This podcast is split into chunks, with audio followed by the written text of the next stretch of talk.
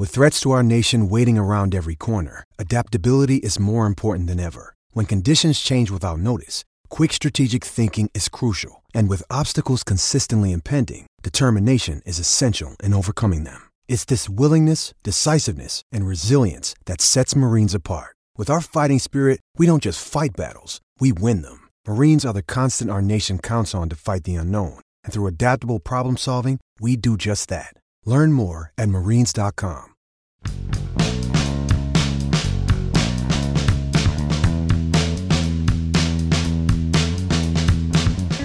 First full day of spring workouts this past February down in Bradenton. I asked Bryan Reynolds something, something, something about 2020.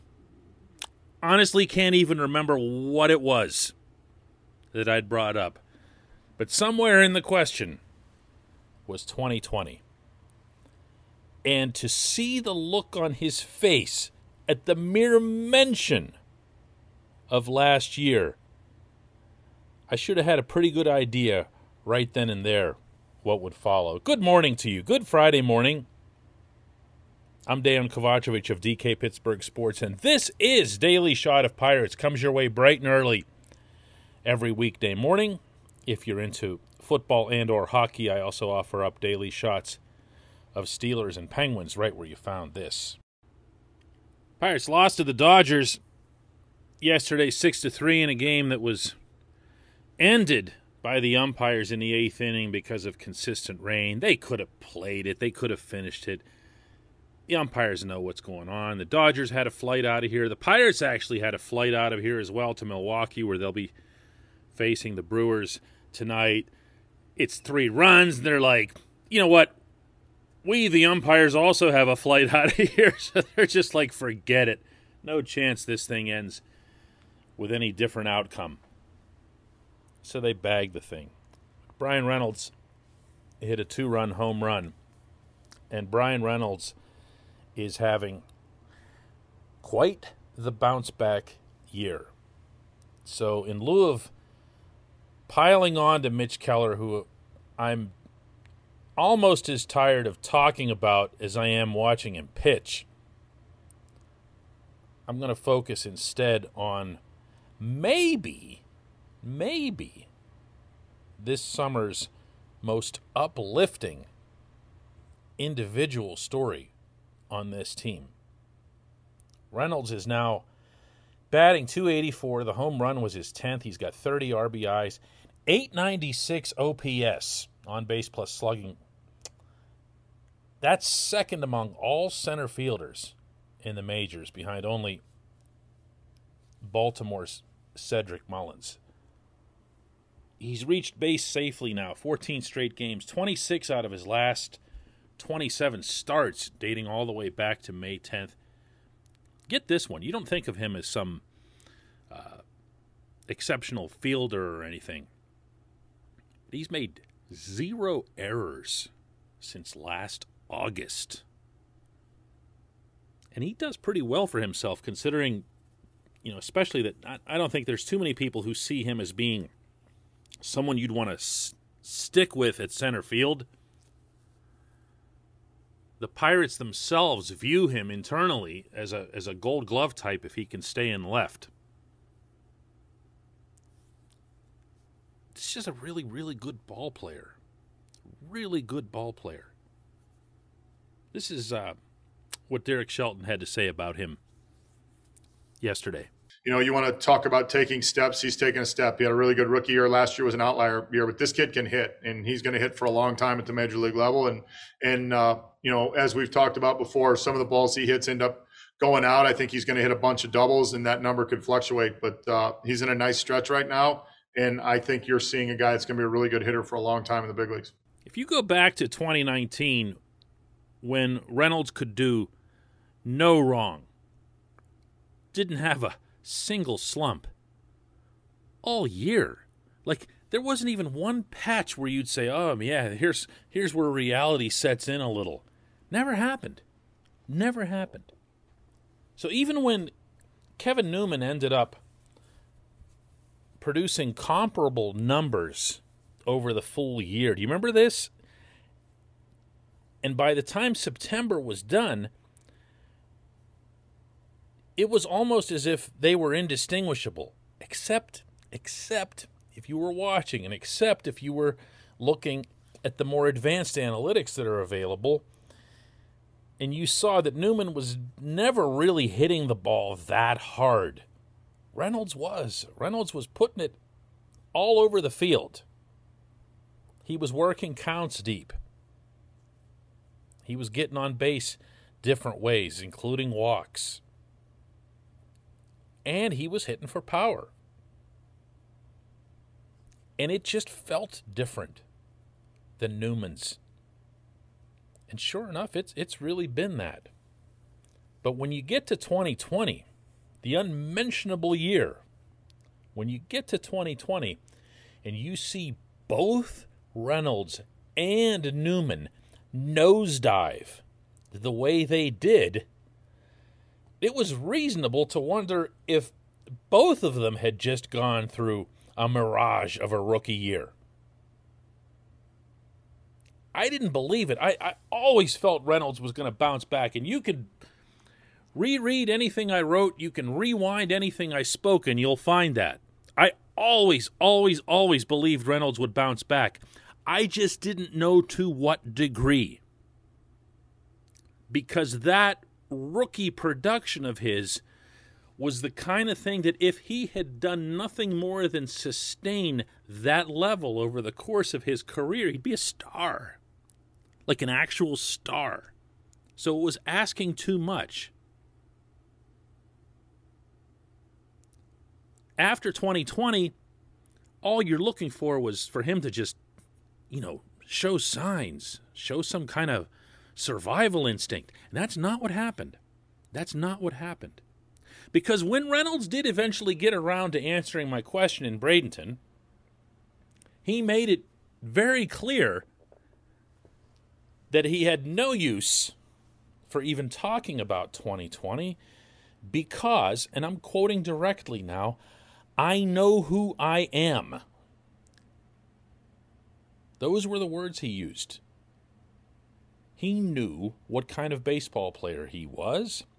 He knew that he had done nothing but hit at a high level his whole life. And he knew in his mind that whatever went wrong for him in 2020, that was the anomaly. So he didn't even feel like it was something that he needed to overcome. What did go wrong?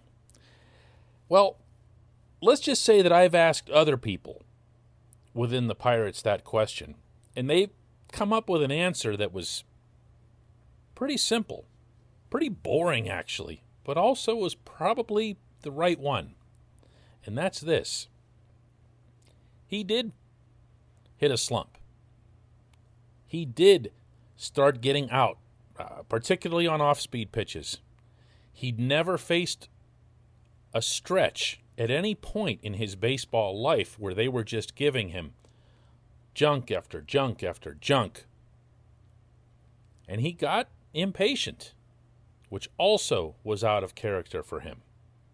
He wasn't waiting on his fastball. He wasn't waiting to cream the pitch that he wanted. In a six month season, over 162 games,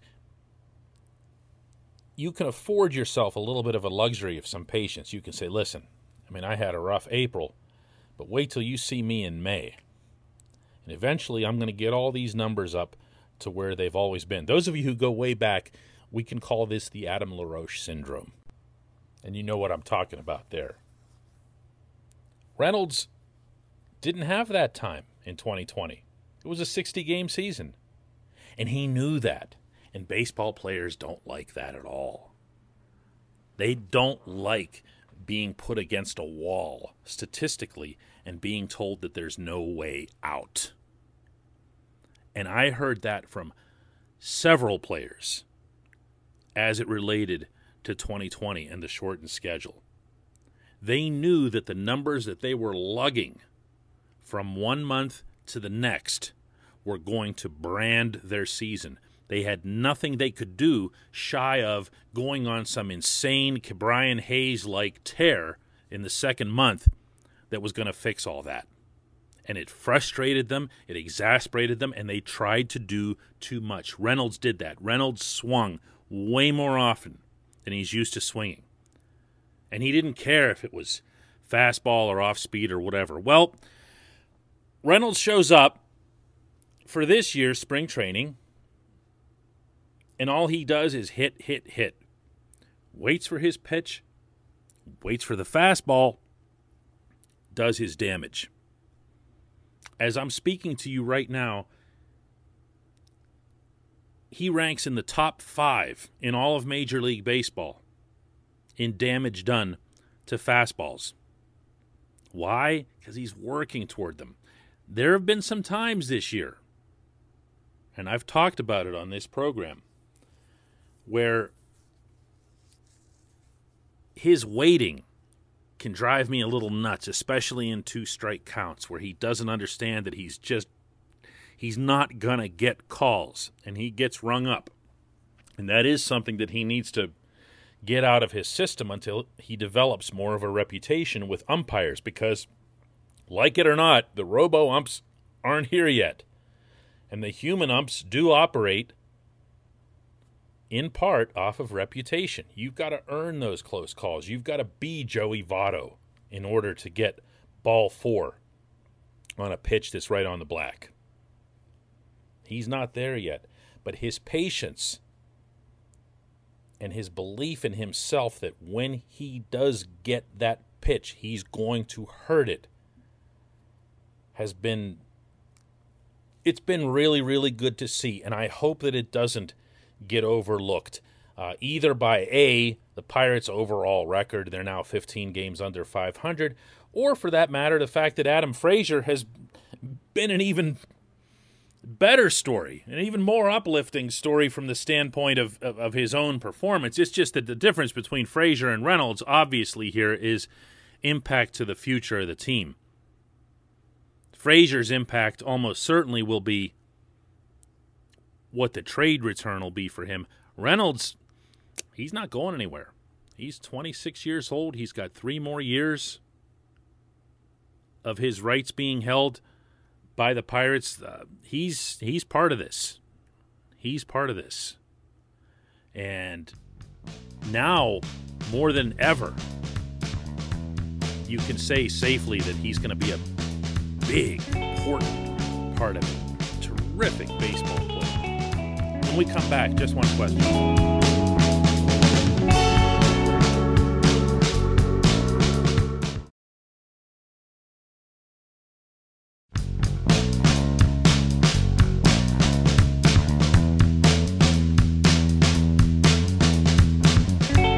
Welcome back. It's time for just one question, and that's brought to you always on this program by the good people at the North Shore Tavern, directly across Federal Street from PNC Park home to Steak on a Stone, home to the planet's only fully dedicated Pirates sports bar, front to back, left to right, nothing but Pirates memorabilia. A great place to watch Pirates road games, like the trip that begins tonight in Milwaukee, then continues into Washington. Come down to North Shore Tavern and watch those with fellow Bucco fans. Our question comes from Scott Nelson, who asks Are robo umps anywhere close to getting to the major league level? Well, Scott, I'm laughing because I brought up the robo umps in the in the first segment.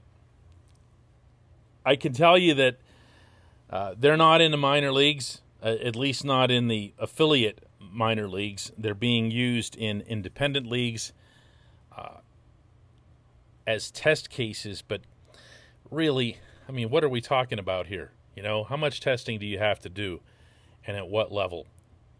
The parallel that I always draw is with tennis, which has had in and out designated by machines for years now. Those have been the source of the greatest arguments, the John McEnroe arguments, and everything else that, if you go back in your tennis history, were all the result of whether or not a ball kicked up some chalk or not. Now, is is it the same in terms of application? No, of course not, because the strike zone isn't universal. It changes from batter to batter. It's going to be one thing for Oneil Cruz. It's going to be another thing for Ka'ai Tom because I'm pretty sure Oneil Cruz is exactly twice the size of Ka'ai Tom. So there has to be an adjustment made from batter to batter. But all of this, all of this is so very eminently possible. And the amount of bickering and back and forth that you'd have between teams and umpires, the amount of arguing that you'd eliminate. Just look at it this way when you have close plays now on the base paths, you don't really even see the runner who's called out or the person applying the tag or not applying the tag even bother arguing with the umpire. They just don't. They just look to their dugout and they do that thing like call, call, call. Make the call. They don't even look at the ump. Then the call gets made in one direction or the other, and you're not allowed to argue, or it's an automatic ejection. So the game proceeds, the right call gets made. Now take that and multiply it by about a zillion for the impact that you'd have on balls and strikes. I've heard this a million times from pitchers over the years. Just give me consistency. Just tell me what the strike zone is and keep it there. I'll work with it. I'll adjust, but I need to know what it is. Hitters, same thing. Just give me consistency. I need to know what part of the plate, how much of the plate I need to be protecting. How much do I have to reach out and foul off a pitch that's on the outer half or the outer corner and how much can I just kind of sit here and wait for the one that I want? You'd have a lot of happy ball players. Who would be unhappy? Well, yeah, the umpires themselves. It's been done a certain way for a long, long, long, long time. For anybody who doesn't know, by the way, the robot umps uh, aren't really that uh, in, in, the minors. And there is a machine that's telling you whether it's a ball or a strike. But there is still a home plate umpire for a whole bunch of reasons, you know, foul tips, uh, plays at the plate, and everything else. And the home plate umpire gets a signal that tells him whether or not a pitch is a ball or a strike. And from there, the home plate umpire, still old school style, makes the call. It's not like you see some buzzer somewhere going off on a scoreboard. So to the common fan, like if this were implemented tomorrow, I think it would take fans years en masse to realize that it's not the umpire making the ball and strike call. So they'd be still booing the poor SOB for making a call that they don't like. It's very doable, Scott. It's also not very near. Uh, Major League Baseball has gotten its way on a lot of fronts with the Umpires Association, that union is nowhere near as powerful as it used to be. They've put in a ton of changes already to the game with the way replay is now legislated. It's become routine to see these guys running off into the corner and putting the headset on, things that we thought were unthinkable just a few years ago. But this will be the big one. This will be the big one. And the next variable that they have to consider is if you're going to do this at the major league level, how can you justify not doing it at the other levels? And there's an additional expense incurred along the way, and a lot of other debates and discussions. But look, once you start seeing it in the affiliate minors, it's just a matter of time. It is. It's just a matter of time. I appreciate the question, Scott. I appreciate everybody listening to Daily Shot of Pirates all week long. It can't be all that much fun to follow this team in 2021. And I understand that and I respect that you do it, and I'll be here for you the whole way through.